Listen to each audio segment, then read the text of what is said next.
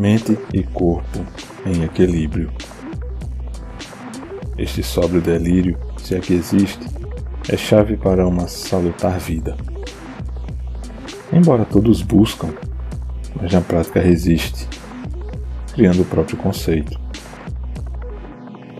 E esse pré-conceito de equilíbrio tem a ver com os mistérios entre céu e terra.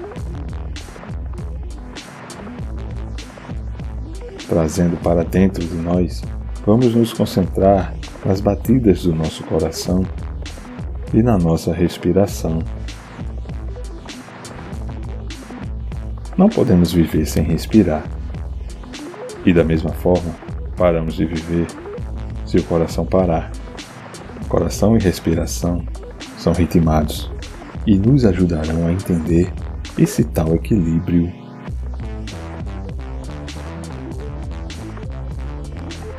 Quando a respiração é suave, o coração é suave. Quando o coração acelera, a respiração acelera e vice-versa, ou seja, para cada movimento de força que atua na respiração, atua também no coração.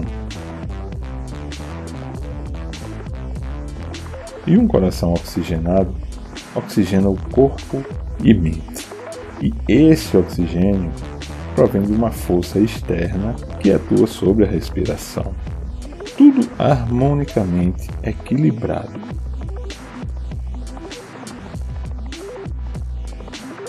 Daí a importância de uma atividade física regular. Força concentrada na respiração. Coração em movimento transformação da doença em remédio. Já a atividade intelectual também influencia coração e respiração. Por exemplo, quando ouvimos algo assustador, ambos palpitam.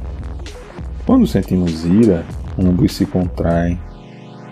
Quando vemos algo belo, ambos ofuscam são estímulos externos com a mesma influência da força física, mas exatamente contrário.